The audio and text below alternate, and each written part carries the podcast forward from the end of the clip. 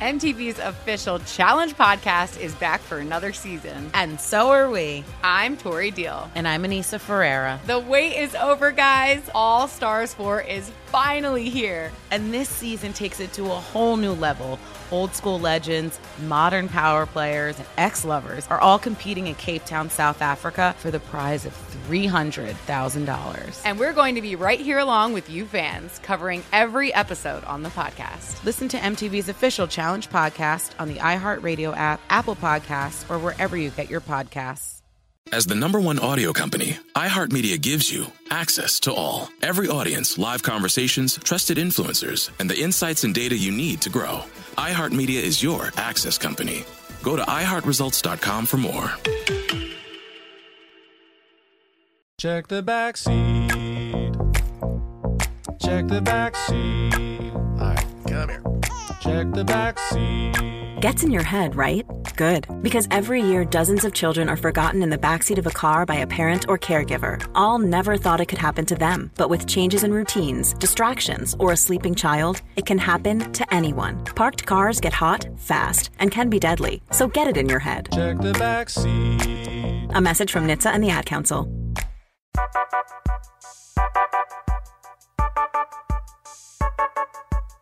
Welcome, everybody, to the SI Media Podcast. I am your host, Jimmy Traina. Very excited for this edition with one guest, one interview, and he's a guy most of you out there love Gus Johnson, the lead play by play man for Fox College Football and College Basketball. Really enjoy talking to Gus. He gets into um, why he has not tweeted since 2012, uh, talks about how he started in sports broadcasting. We go over his time with calling the NCAA tournament, his favorite calls, talked a little bit about Bill Raftery, uh, and talked about football, college football, NFL, calling those games. And uh, the end is real. The last 10, 15 minutes of the interview, you want to stick with it because uh, there's, there's, he he goes through his most embarrassing on air moment and talks about uh, not really being thrilled with the Gusgasm hashtag that goes out on Twitter. So uh, that in the last 15 minutes, Gus, uh, there's a lot of laughs here with Gus. So stick with it. It's a good interview. Gus was great. I appreciate you guys listening. A Couple of things in the uh, archives you should check out. Joe Thomas, former Cleveland Browns offensive lineman, good interview last week. And given the Browns here turning it around, he had a lot of thoughts about Baker Mayfield, Tyrod Taylor. Uh, that episode is combined with an interview with Kyle Brandt of the NFL Network. If you like football in any way, shape, or form, listen to the Kyle Brandt interview. He's going to host a new show on the NFL Network uh, that's going to be sort of a retro thing while still doing a little bit on the current games. If you like football, listen to that Kyle Brandt interview. I guarantee you, you won't be disappointed. And if you listen to the whole thing, I, I, give him a line at the end. Tweet me the line if you hear it at the end there, and maybe I'll send you a little prize there. Uh, but I, when I say goodbye to Kyle, I tell him something, and if you tweet me what I tell him, I'll send you a little little prize. And uh, two weeks ago was Ryan Russillo. That was a good interview as well in the archive. So please check those out.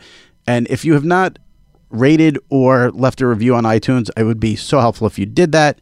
It helps tremendously. I, I know most of you probably already subscribe, but subscribing is great. I appreciate it. If you don't subscribe, please subscribe. But if you have, but the review and the rating is huge, so I would appreciate it greatly. And you can even wait till this interview is over because that's how much I think you're going to enjoy it. And we're going to go right to it. Gus Johnson of Fox Sports. All right, joining me now is my guest on this week's SI Media podcast. He is Fox lead college football and college basketball play-by-play man, and an internet favorite. Not many of those around, but he is, and he is Gus Johnson. Gus, how are you? What's up, man? I'm good. How you doing? I'm well. Thanks for coming on. Um, yeah. I, am going to start with something weird, just because I did. I did say you're an internet favorite, and you are. I noticed you have not tweeted since June of 2012. Why did you give up Twitter? Ah, man, I, you know, I got, I got a, you know, my focus when I'm not working is to be able to hit a five iron 185 yards on a spot. You know, I just don't have the time. Right. To get all into that, uh, to that world. That's like a, that seems like it could be a black hole if you're not careful. So, um, I don't know, man. I'm 51 years old. I don't, I think that I think tweeting and all that that social media stuff is for young cats, man. So I'm gonna I'm gonna stay out of that, out of their way, and let them do their thing and and uh, keep it moving. I will say, I think, I think it's smart if any play-by-play person is off Twitter, but that's just just from what I've seen on Twitter. No, it's a that's tough if you're a play-by-play man or woman and you're on Twitter because the feedback is they're Yeah, always the going to be. feedback is rough. Yeah. You know, you know, it's one thing. You know, when you're when you're a public figure, you deal with a lot of criticism, and I understand that's part of the deal. But dealing with criticism that's in my pocket on my phone, which I keep with me 24 hours a day, pretty much, except when I'm sleeping. So Right. I, that that's a little too much. That was a little bit too much access for me. But I have to say, as far as play-by-play people are concerned, you probably get as little criticism as. I mean, there are people out there who may think, "Oh, he's too loud or over the top or whatever," but the majority, I mean, the overwhelmingly vast majority, are huge are huge fans. Do you do you do you uh, sense that when you're calling a game and you're in a stadium or you're even just walking around the street? I mean, you are pretty beloved. Yeah, but I try to be totally ignorant. Yeah. I don't want to know anything. You know, I just because what I realized when I was on Twitter and I was I would get some feedback about certain things, it started affecting how I looked at the game, which affected how I called the game. Yeah. So uh, I didn't want to be a part of that. And uh, you know, people tell me that that I'm a fan favorite, and that's cool. I, I, I definitely prefer that than the than the other thing, the other option. You know, but uh, I don't want to know about that. I want to be ignorant. I want to, you know, there's enough things that we have to think about in this world. Is you know, whether it be on our jobs or with our families and our children and our and our wives and our husbands and so you know, I got enough to think about, man. So Yeah. I just want to go out there and have fun, do my job to the best of my ability, and uh, and keep it moving. So you you are one of the more uh, excitable and enthusiastic play-by-play people out there. What what is your philosophy when you're doing a game, and has it changed? I mean, have you always? I mean, listen, I remember you going back. I mean, I'm a New Yorker. I remember you doing the Knicks ages ago. That was probably my first um, exposure to you, and then obviously the tournament, and uh, now college football. You've had many gigs over the years. Do you call a game the same way now that you did then? Has anything changed for you? And what, what's sort of the overall Gus Johnson? This is what I want to accomplish when I'm calling a game. Well, you know, I've been doing this for a long time since 1989. Um, I've been doing it at at a network level. Let me see. I got out of college in '90. Got my first job in Waco in '90. Then went to Huntsville, then to Greensboro, then to DC. What was your first job? was about what was your first yeah, job? Waco, Waco, Texas. Doing what? KXX, KXXV TV in Waco, Texas. I was a weekend anchor man and a weekday sports reporter. Okay. Sports reporter, week weekend anchor, sports anchor, and weekday sports reporter. So it was a great time, and uh, but I've been doing this for a long time. So you you you you grow and you mature, um, you evolve. Uh, I'm a different person now than I was when I when I first started. But you know, I'm more confident. I'm older. I have more experience. So I think my overall philosophy is to uh, is to delight in the excellence of these, you know, athletes that I'm watching uh, in that particular game, in those particular moments. Uh, I'm not 60 Minutes. I'm not here to do some kind of investigative report. I want to have fun with the game. I, you know, I'm doing a lot of college ball, so these are kids that are trying hard and doing good, trying to do good in school and trying to do good on the football or the basketball team. So, uh, like I said, my my goal is to delight in the excellence of other people. That makes me feel good, and and uh, and that's how I like to to approach it when I'm doing a game. So, what was the first big break for you? Out, you know, Waco, Texas is nice, but there had to be something on a on a national scale or even big on a local scale. Was it, what was the first big big break for you? No, actually, man, the big the first big break was Waco, Texas. Well, yeah, hardest job you ever hardest job you ever get is your first. I was right out of college. You know, I was green. You know, uh, I didn't really. I wasn't a great editor. I wasn't a great shooter.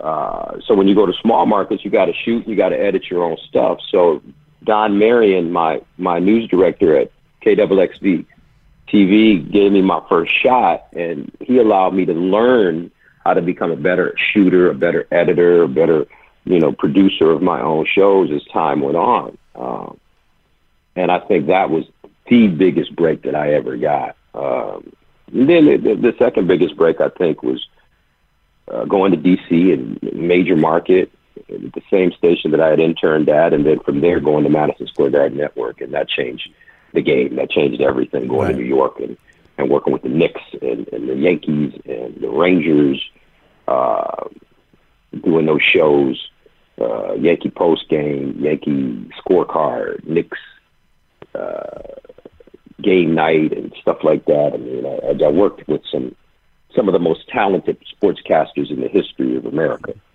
You know, Marv Yeah. Albert being at the top of the list, Sam Rosen being at the top of the list, uh, John Davidson was there, John Andariese, uh, uh, uh, just so many great, Mike Crispino, uh, Mike Green, uh, Bruce Beck, uh, Michael Kay, all those guys were there when I was there. Yeah.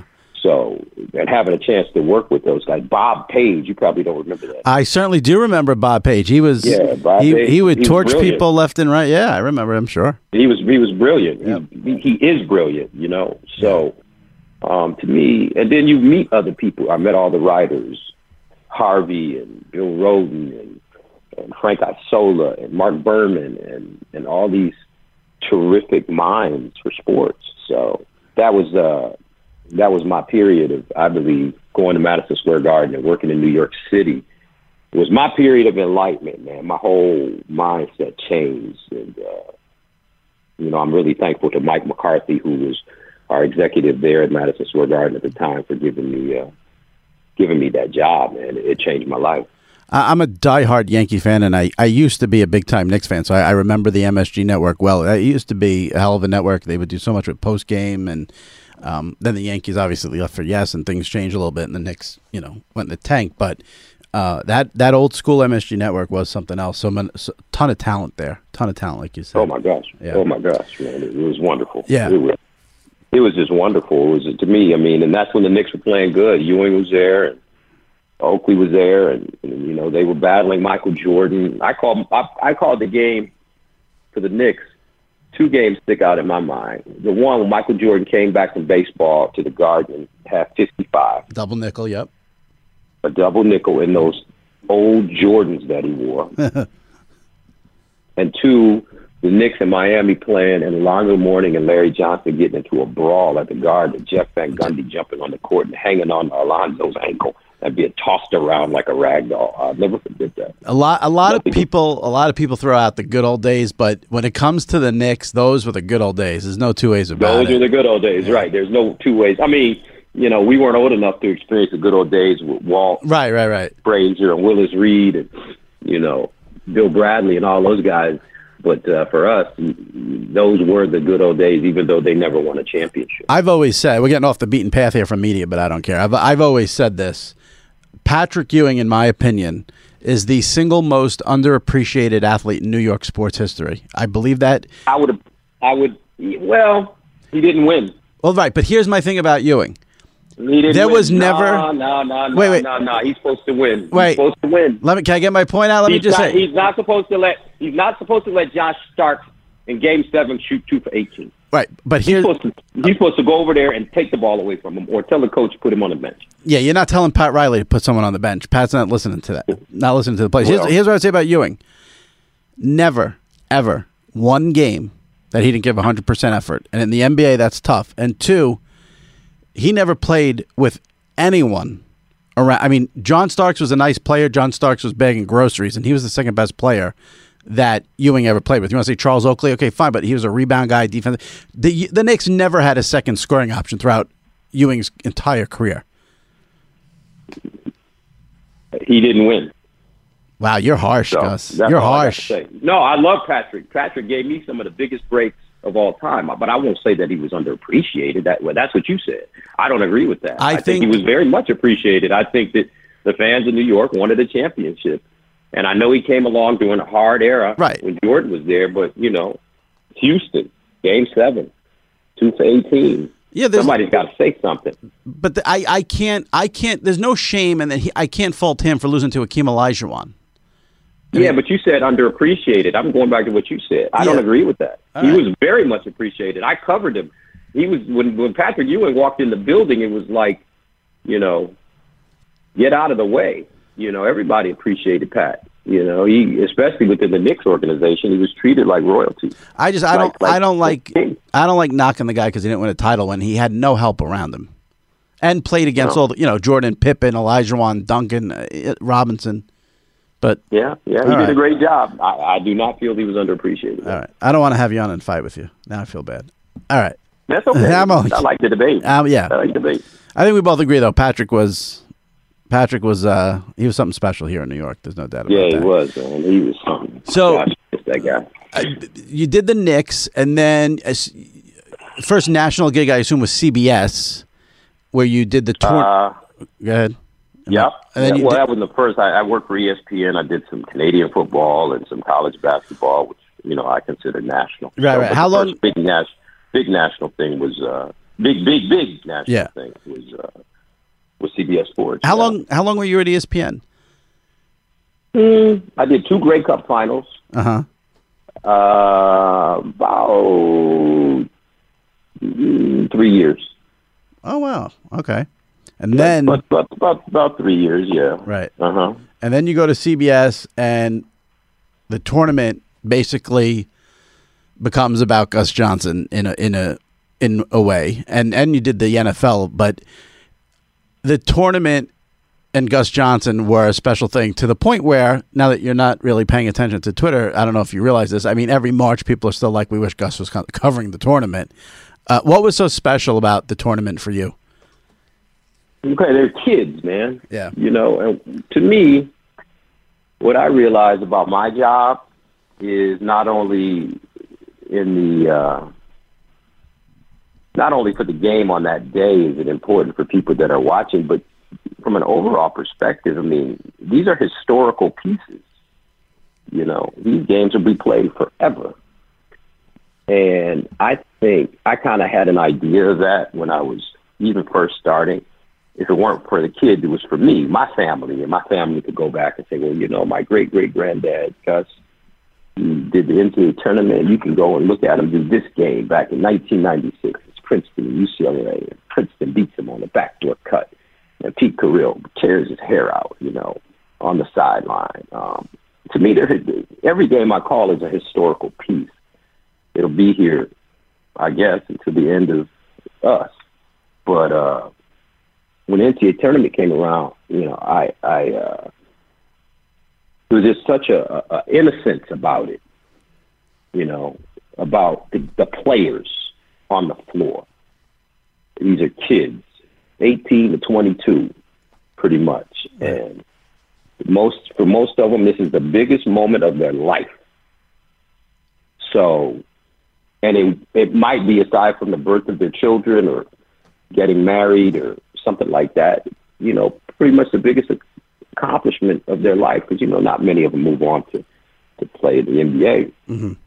So so for me, having an opportunity to be a part of that, just uh, it just uh, opened up some kind of uh, chakra in my heart. Like I, I would always say a prayer, and I always say the same prayer for every game. Lord, let me be the conduit between you and the message you want to get out to your masses. Um, so when I would watch those games, those NCAA tournament games, and be a part of those games, it's just my heart opened up for those kids, and I don't know. Sometimes strange stuff came out, strange sounds.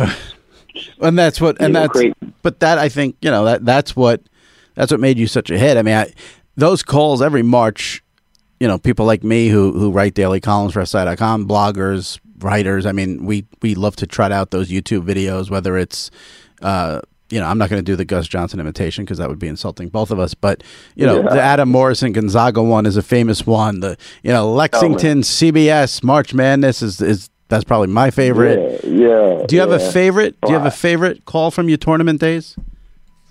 You know, man, I'm 50. I'm 51 years old now, and uh, when I look back at the NCAA tournament, it was like an embarrassment of riches. Yeah. There were so many great moments. It's hard to say one. I mean, like I said, 96, Indianapolis, RCA Dome, Princeton beats UCLA on the backdoor cut. Boom. Incredible. Uh, Sorrentine from the parking lot, Vermont beat Syracuse. you know, uh, uh, the slipper still fits. Gonzaga beating Florida, Casey Calvary with the tip in. You know, um, then there's the UCLA coming back to beat Gonzaga Mm-hmm. after being down by 17. And, you know, Adam Morrison, who was probably the best player in the country that year, just breaks down. I mean, that's it. To me, that's what it was about. I mean, the emotion, the passion, the the commitment, the, the innocence of a, of the best player in the country losing a game and and and crying Mm-hmm. Yeah. because it was over and now you had to go do business and be a pro. You know, so uh, I mean, there were so many great games, man. Do you do and I you look back on them. do you ever plan a call or think ahead on a call, or is it one hundred percent spontaneous? No, it's it, it's it's not planned, but it's not spontaneous. It's uh, it, I, when I see things, right? I, I, I, I see things, and I and I and I make a mental note of it. You know, I could give you an example, right? Yeah, But please. I can't use that. I can't use this one because I haven't used it yet. Okay. But But I got an interesting thing so I the want to call. do in Wisconsin. Go ahead. Go ahead. I'm sorry. Yeah, I just got to, you know, it's just uh, just it, it's, I think about stuff, and and when I think about stuff, I just make a mental note of it, and when that happens, and when that moment happens, sometimes it'll trigger something, it'll trigger that that mental note that I took, and I just say it. Because I'm I try to stay um, connected to the game and to the players. So, so last week, for example, you're calling Oklahoma and UCLA, um, and Marquise Brown, nicknamed Hollywood for Oklahoma, scores a touchdown, and you break out a phenomenal call as he's running towards the end zone. In the vintage Gus excitable voice, you say, you know, there goes Hollywood, lights, camera, action. Third down and 14 to the 42. Kyler Murray delivers. And it's caught. Hollywood!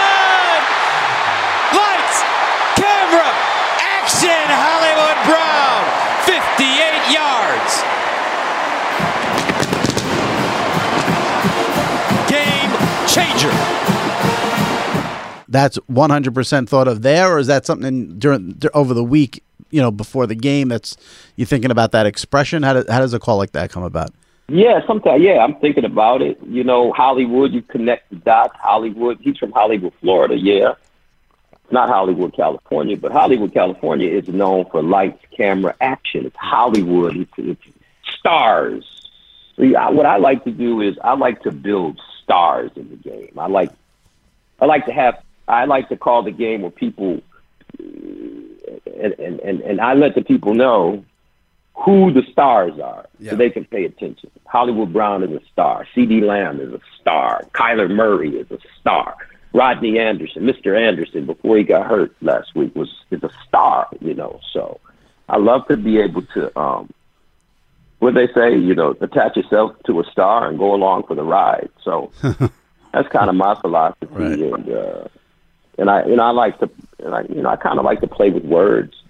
Um, and that's my opportunity to play with words and, and to establish stars while I'm on my job. And, and tell tell me about like I, I mentioned it before as my favorite call, a lot of people's favorite call, the um, the one uh, we're going overtime in Lexington. This is CBS Sports March Madness, and then you let out a cackle, uh, uh, uh, almost like an evil cackle, but it wasn't evil. It was obviously an excitable one. I mean, was that a natural reaction, just spont- spontaneous right there with with the uh, the laugh, the the menacing laugh on that great call? I don't even remember doing that, to be honest with you. Really? I, I, Oh. no, I just, I'm just, I'm, I, what I, look, man, hmm. don't tell anybody this. This is a secret. All right, let it go. You ready? Yeah, I'm ready for the secret. Being a sportscaster is the greatest. No, being a play-by-play sportscaster Right. is the greatest job in the history of planet Earth. I could see There's that. nothing. I could see that. There's no better job. Yeah. There's no better job. I, I thought about it. You know, I've thought about it. I can't. You know, I say the only better job would be being a player. right. All right, but you can't play forever. But you can be a sport. Vin Scully did it for a long time. It is amazing. I, I talked about this on this podcast before. It is amazing how long the good lead play-by-play people last. You, you mentioned yourself. You started out in '89. Here you are now, 30 years later. You're still lead play-by-play guy for Fox College Football, College Basketball. Marv doing it forever. Al Michaels doing it forever. People don't realize because he's a, a little bit on the younger side. Joe Buck has been doing this forever now. The good, Forever, yeah. yeah. I mean, it's amazing how uh, if you're a good, you know, play-by-play person, you you last a very long time. It seems like. Yeah, because you know, I we I talk trash to the studio guys all the time. Mhm. You know, because you know they get all the lights and the pretty cameras and the great wardrobe and all that stuff, and uh, I always give them a hard time. I'm like, look, man, you guys remember this. Nobody's going to remember anything you say when you go off the air, but they're gonna. But our but this game that we're getting ready to do is going to be uh, in the archive for eternity. Yeah. So I just think that being a play-by-play announcer is the greatest job in the history of mankind, and I just just enjoy, you know, being a part of this. Whether it's a thrilling double overtime matchup or it's uh, uh I had a forty-two to nothing first half two weeks ago, Oklahoma and Florida Atlantic, and to me they're both fun to do because you're talking about these kids or you talk about these great players if it's at the pro level. Like what I saw with Aaron Rodgers like the other day, mm-hmm. that was incredible. Yeah. I'm sitting here watching that game. They're down 20 to nothing. He gets carted off in the first half. He comes back in the second half, and I it, it was magic. In Green Bay, 100th anniversary, opening night at Lambeau Field. He goes down, comes back with a bum knee. Khalil Mack is sitting there, who had the greatest first half you can ever have, and he leads them down the field time and time again and wins it on a big throw and a big catch. People went crazy. It's just there's an energy to that. There's a there's a, a, a energy that's in those buildings, whether it be arenas or stadiums, that when things are going great, it's it's it's unexplainable to me, and to be a part of that is uh, is a blessing, man. I mean, this is not a a, a right. This is a it's a, Well- a great opportunity. and I, and that passion obviously comes through on the broadcast. I don't think anyone would deny that. Um, do you?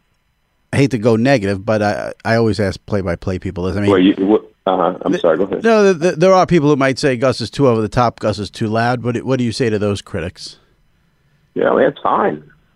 You know, criticism, critics are part of the deal. You know, my father told me years ago. He said, "Man, everybody ain't gonna love you now." Right. So that's part of it.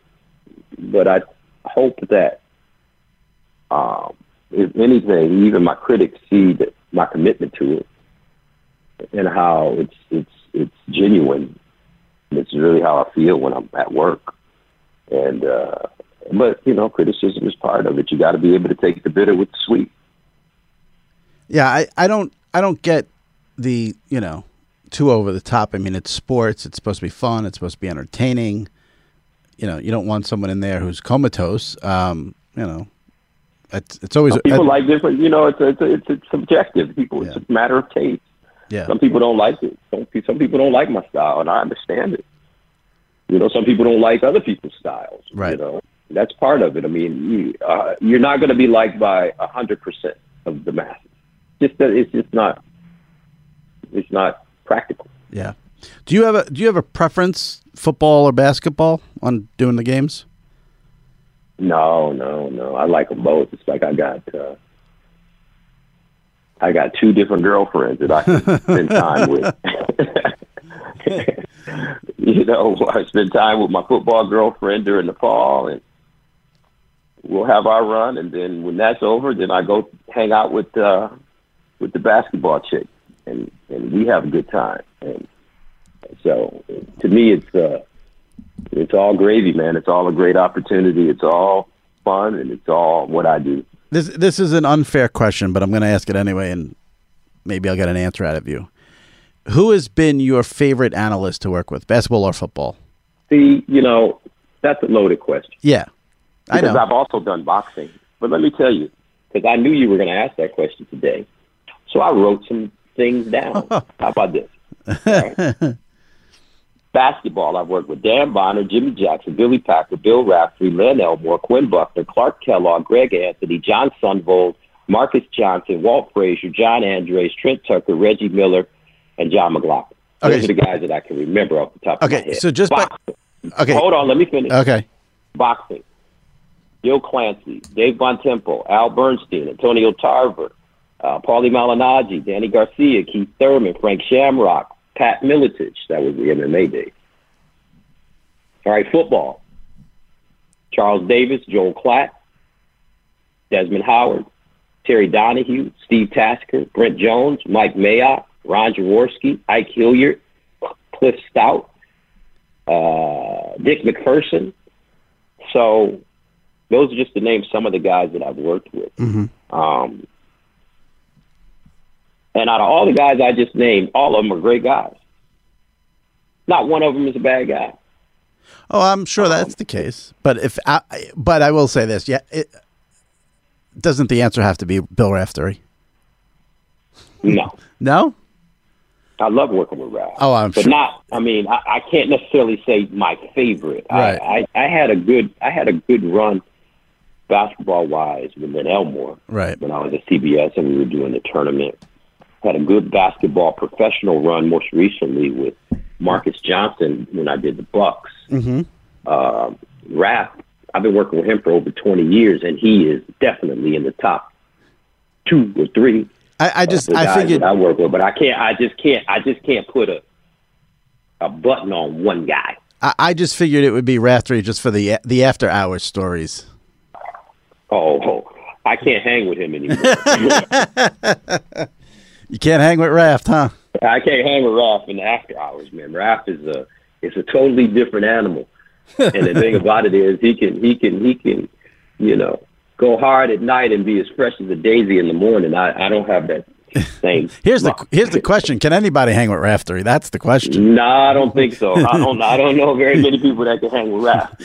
Um, Not when it comes to having a good time. That's great. Uh, with doing the college football on Fox, you have uh, you have USC Texas this Saturday at, at eight o'clock on Fox.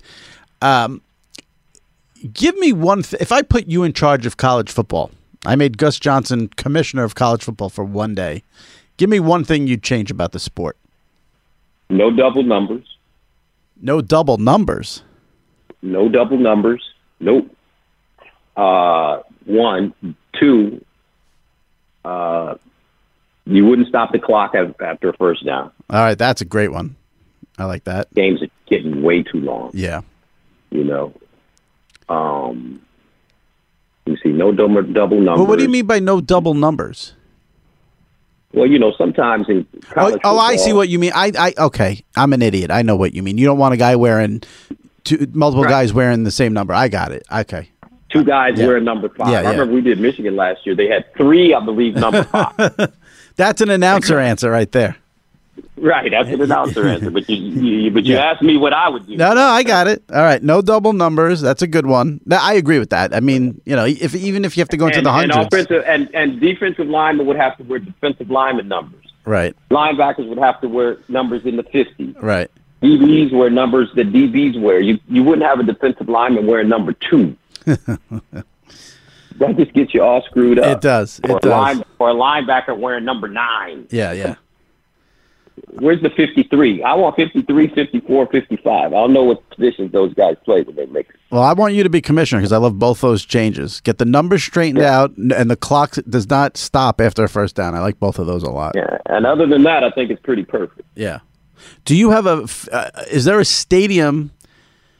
Give me one. Give me one each: basketball and football. A stadium you have not yet called a game in that you want to call a game in. No, Alabama. Football. Right. That's tough. To me, I, yeah, no, I want to go down there one day because Yeah. we don't have the SEC. Right. It's tough with CBS having it. Yeah. Yeah, but um, I think I'd like to call a game in Alabama. You know, that's the greatest. That's the greatest coach in the history of college football. Nick Saban. What did you think though of his uh his little thing with Maria Taylor? I don't know. I didn't see it. What happened? Oh, that was you didn't see that two weeks ago where he yelled at her when she asked him a question in the post game show about his quarterbacks. Ah, he yelled at everybody. You really aren't on Twitter. Are you on? Do you are you on the internet at all, or do you stay away from the internet altogether? Yeah, I mean, I go on the internet to do some research. I just bought a computer. bought one of those big, big Mac desktops. Yeah, so those now nice. I can go on the internet and you know, but I don't really go on. I mean, you Yeah. can do it on your phone if you want to. So, but uh, I'm I'm not on a computer very much. Like I say, man, I'm trying to hit. I'm trying to hit. You know, I'm trying to hit this five iron, 185. I have to say though, ever since you told me about ten minutes ago that you're not, you don't remember your call of, and we're going to overtime in Lexington. This is March Madness. Ever since you told me you don't remember that call, I've been rattled because No, I, I I don't. know. I didn't say I didn't remember the call. I oh. didn't remember the cackle. The cackle. oh yes, at the end when you say this is CBS Sports, ha ha, you did one I, of I those. don't. I, you know, I don't. I didn't really pay attention.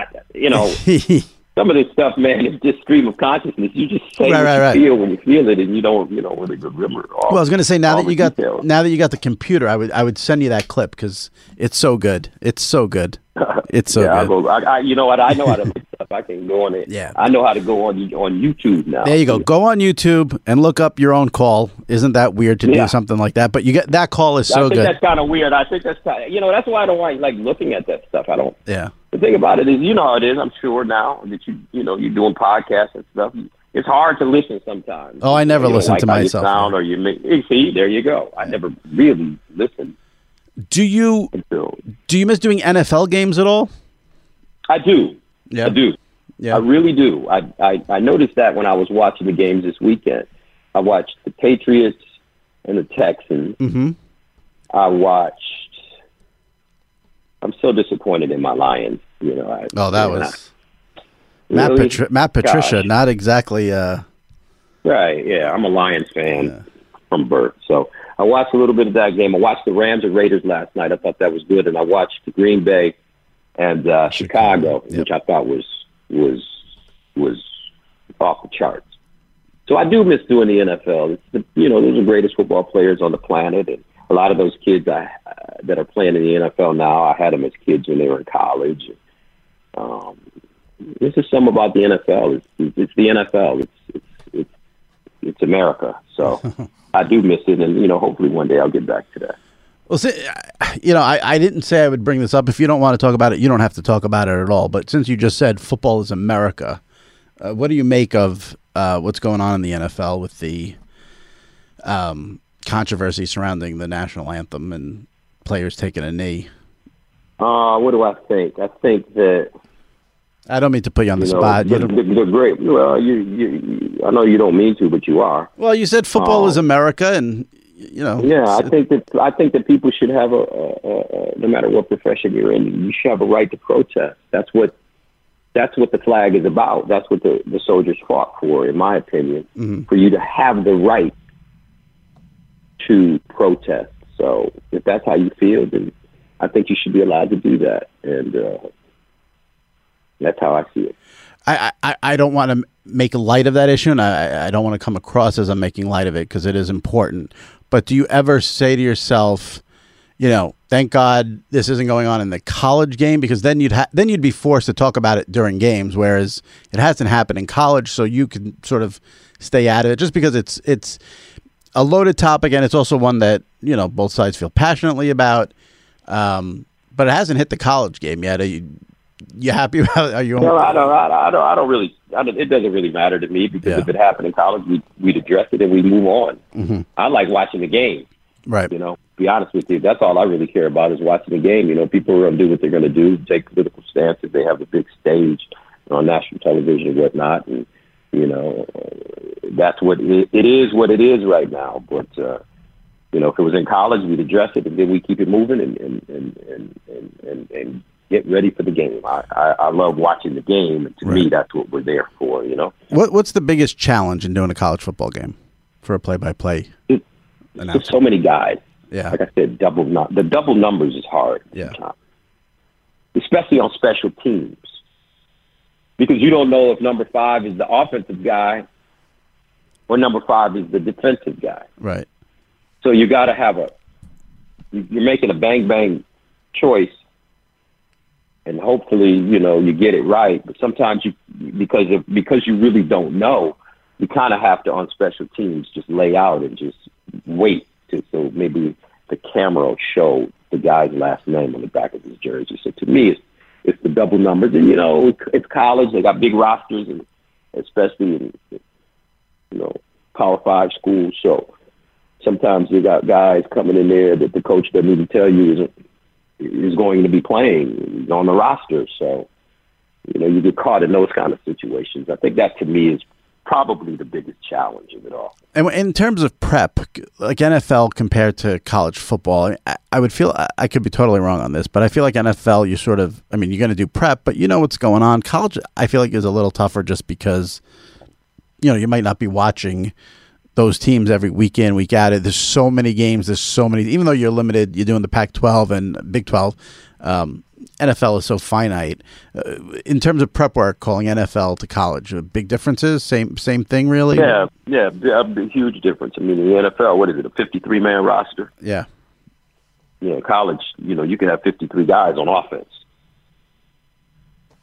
So that could know. be a problem. or, da- or damn or damn near 53 you know Yeah, yeah. oh, and you got you know you know 35 on defense and then you got special teams guys you got punters and kickers and guys that specialize in kicking off and long snappers you know that are too deep that might get into the game and return men that they may throw in there so i think this is this, this is a lot more players Right. in college than in the pros so so that's what makes it a little bit more challenging Uh, before before I let you go, I appreciate the time. I know you you got to run shortly. G- What has been your worst or most embarrassing gaffe on the air?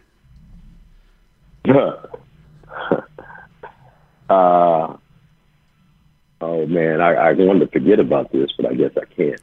One day we were doing a game, me and Charles Davis, and they showed a picture of, uh, you know, the movie The Anchorman. Yes. They showed a picture of uh, Will Ferrell.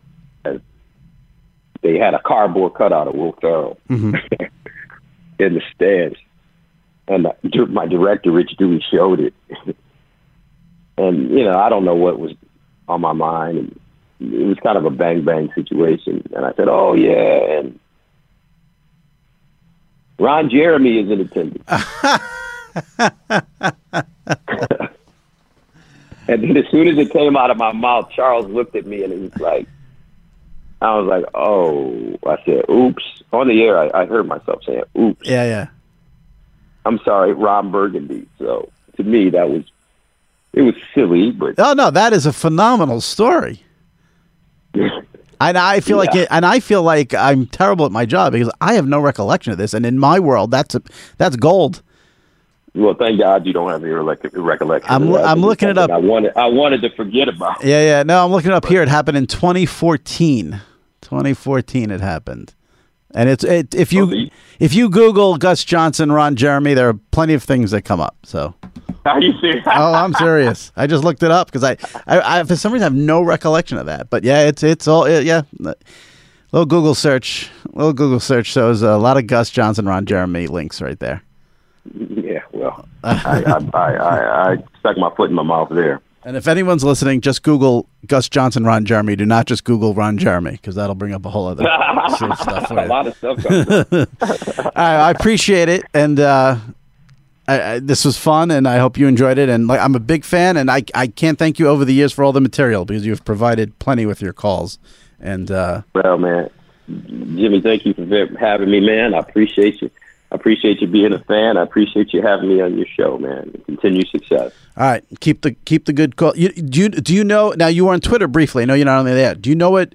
Do you know what it's called when you have one of your vintage screaming and yelling calls? Do you know what everyone on Twitter calls it? Uh, yeah, I, I've, I've been told that a gus uh, gusgasm or yes, something like that. a gusgasm. Yeah, a gusgasm. Yeah. You know what? Can somebody change that? That that, I, I don't like that. you don't like that? you know, right. okay, can, can it be just a little less uh, explicit? Let's see. What, what, what, can we change it to? That's like a Gus. Uh, I, I don't know. Yeah. I don't know. But you guys, I'm sure you'll figure it out. but, I mean, I just don't. We will. Come on, man. Give me a break. I'll, I'll put out. I got a. I got a 15 year old man. Come on, I don't want him here and reading that kind of. Stuff. I'll put out the word that you don't. You want Gus Gasm change, and we'll, we'll see what we could do on the internet. Something a little cooler, just a little bit cooler, not so. I would appreciate. That. All right. You Listen, you got you, you know you got to take the good with the bad. You know that's not that's not a diss, is it? Is that a diss? No, no, no, no. It's a, I'm just saying. I'm just saying. Like, listen, when there's a crazy game, like when there's a crazy game going on with a crazy finish, there'll be a hundred tweets coming in. I wish Gus Johnson was calling this game. I wish Gus Johnson was calling this game. So you have that, and then you have something a little embarrassing with the Gus gasm. You know, it's you know yeah, the best I mean, of both I'm worlds. Embarrassed by that, I, I, you know, I'm, I'm, I'm, I'm, I'm I'm a man's man, you know. I'm, I'm a, you know, come on. all right, no, it's awkward. We'll uh, good, all right. We'll see what we can do about that. I appreciate it. Good luck. Uh, all right, man. Again, you. Saturday, USC Texas, eight o'clock on Fox. Uh, you know, see Gus every week on Fox, calling the lead college football game for that network. And we're getting ready to have boxing on Fox, so. Oh, there you go. It's going, to be sexy. I, am looking forward to it. We're going to have some great fights. If Fox was smart, they'd have you do some baseball. That's a sport that could use some, no, some energy. No, no, no, no, no, no. Have no, you ever no. done a baseball game? Yeah, I did the Tigers one year. How'd you like it? 30 games. I was awful. Awful? Yeah. Too too technical. I was awful. It was too, it's too technical of a sport to be to just drop in and do you know, yeah, a, I could a small package of games. You know, you that's right. an everyday thing. You really got to understand it. And I, yeah. you know, I played baseball in college, so I understand the sport, but it, it's just too technical. It, mm-hmm. it, it, and it's a storytelling sport, which I love, but you got to be there to be able to to really. I have a lot of respect for baseball. Yeah. Is what I'm saying. So I know, no, it, it makes sense. It makes sense. Have, have you heard the story last week about the two Tigers announcers? Getting in the fight? Yeah, I hope you know, you know, and, and I hope that the Tigers understand that you know you got two guys working together, you know, 160 games a year for however many years they've been working together, and you know, in their defense, you know, they're guys, and sometimes, you know, you know, sometimes guys fight. I mean, right. come on, stuff it, happens. It's part stuff, of the world. Stuff you know, happens. happens. Yeah. I hope. I mean, I know they're supposed to be professional, and I know it's not supposed to happen, but come on, man, give those guys a break, man. 160 plus games a year for however many years they've been working, man. That's a lot of time spent. With well, the, t- the Tigers said so, they're not working another game the rest of the season. So. Yeah, but that's okay. But I, I hope they bring them back because I actually, as a Detroit Tigers fan, right, I like listening to them. They're right. really good sound. So. Have you ever come uh, close to getting into a physical altercation with any of your analysts? No, because I do football and basketball, and most of the football players will squash you. And the basketball players are like six, eight, right. or seven feet, so they'll squash you too. So I know how to uh, mind my business, keep my mouth shut, and stay out of those guys' way because I'm not trying to get pummeled. Very smart. Very smart. All right. Yeah. Well, that, that was fun. I appreciate it, and uh, I appreciate you. have a great man. season. Thank have you. Okay. Okay. All All right. right. You got it. All right. My thanks to Gus Johnson. Fun interview. Fun guy.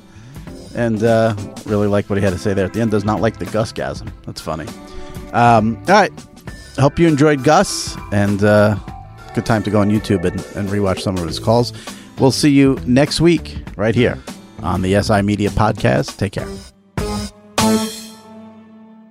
Do you know about the Locked On Podcast Network? The number one daily sports podcast network.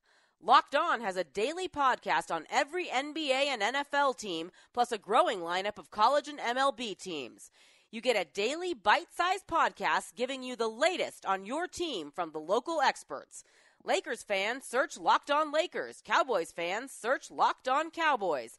Just search Locked On Your Favorite Team on Apple Podcasts or Google Podcasts, or tell your smart speaker to play podcast Locked On Your Favorite Team. Locked On Podcast Network, your team every day. MTV's official Challenge podcast is back for another season. And so are we. I'm Tori Deal. And I'm Aneesa Ferreira. The wait is over, guys. All Stars 4 is finally here. And this season takes it to a whole new level. Old school legends, modern power players, and ex lovers are all competing in Cape Town, South Africa for the prize of $300,000. And we're going to be right here along with you fans, covering every episode on the podcast. Listen to MTV's official Challenge podcast on the iHeartRadio app, Apple Podcasts, or wherever you get your podcasts. Let's take a moment to breathe. Deep inhale, extend your spine, remain focused on what you're doing. If safe to do so, exhale slowly, leaning to one side. Inhale back to center. If safe to do so, exhale slowly to the opposite side. Find mental health resources at loveyourmindtoday.org. This message is brought to you by the Huntsman Mental Health Institute and the Ad Council. What's up, everybody? This is Stephen A. Smith, host of the Stephen A. Smith Show podcast. Tune in every Monday, Wednesday, and Friday at the very least as I bring you all new episodes that feature the biggest headlines in the world of sports, pop culture, business, and I answer your phone calls and respond to your tweets. You'll hear my unfiltered opinions and straight shooter interviews with top celebrities and game changers. All that and more. So listen to the Stephen A. Smith Show podcast on the iHeartRadio app, Apple Podcast, or wherever you get your podcast.